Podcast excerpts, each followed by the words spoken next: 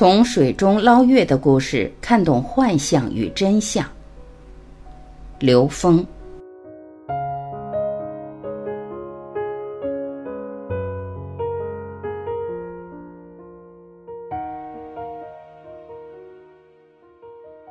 就从猴子捞月的故事说起。我们小时候都听过猴子捞月的故事，后来才知道这是《宝鸡经》里面讲到的一个故事。过去有五百个猴子，看到月亮影子在水里的时候，猴王带着大家一起过来，说：“月亮掉到水里了，这个世间都黑暗了，再也没有月亮了。我们要发大心，不惜牺牲一切代价，要去救水里的月亮。”大家一厢情愿，想得很好，于是猴子就一个接一个的跳到水里去捞，最后猴子都淹死了。就像世间的人们，有的想修行，有的纵欲，有的想把人间建得特别美好，有的想让自己高兴。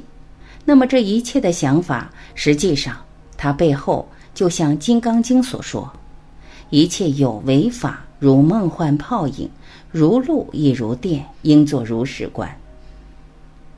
永嘉大师的《正道歌》里面，他也提到说：“镜里看形见不难，水中诸月争拈得。”我们在影子上做了太多文章，因为三维是四维的投影，现实的影子，如果你没看清楚，我们现在所有的境界，就像《金刚经》所说：“凡所有相。”皆是虚妄，一切可以看见的相都是从投影源投出来的。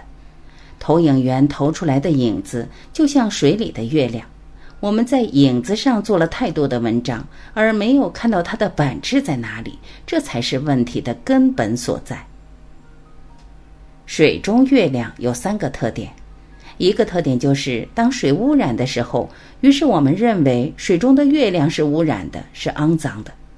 第二个是水动起来的时候，水中的月亮也会动的，是不安的。第三个，风太厉害了以后，水中的月亮会粉碎掉。所以我们在人生中总觉得应该做很多好事、善事，或者修禅定，或者是各种各样的力量让自己强壮起来。总觉得我的内心是肮脏不净的，所以我需要善良，需要改恶向善。心是动摇的，所以需要禅定。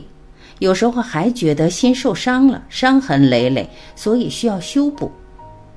然后有一天，如果把风停了，污染的水变清净了，看见水中的月亮是圆的，是干净的，那么很多人就开始炫耀说：“你看我这个月亮多漂亮，多完整。”觉得人生非常的幸福，会把这么简单的一个现象当做生命终极的问题已经解决了，这实际上是暂时的。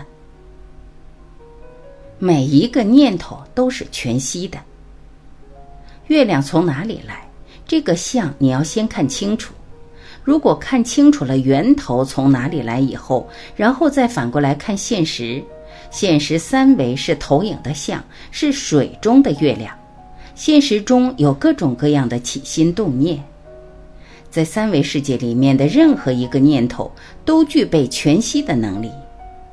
我们想要解决烦恼、解决眼前的妄想颠倒，就两个办法：第一个，看到妄想的本质是全息的，是投影，是一个完整的整体；第二个，如果你妄想出来的境界自己不喜欢。那么你要在起心动念上去转化它，才是根本，才能呈现不一样的生命状态。这就是修而不修，不修而修。看破水中月，镜中花。用另一个特别有意思的比喻来看，就像是电影放映机，实际它本身最标准的光源应该是什么像都没有的，它是一个纯净的光。然后中间你加什么底片，其实就是我们的认知，就是那些执念，它就投影出不同的像。而我们追寻到投影源，它是无相的。如果要有任何一个像，在放映机的镜片上画的任何一个点，都会影响光源自身的本质。电影屏幕是放映机的光源投影出来的像。我们说，一切的投影源在 n 为 n 趋于无穷大，在这个境界上，才是真正破了一切无明的最高境界。那么，我们想要达成的一切有限目标，其实都可能是我们的水中月、镜中花。任何一个烦恼，任何一个念头，都是我们得到的机缘。关键是，我们能不能看到这一念，这一念无名背后的东西？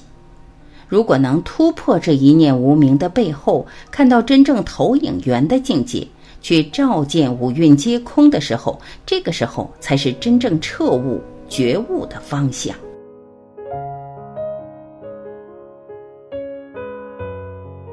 感谢聆听，我是晚琪，今天我们就到这里，明天再会。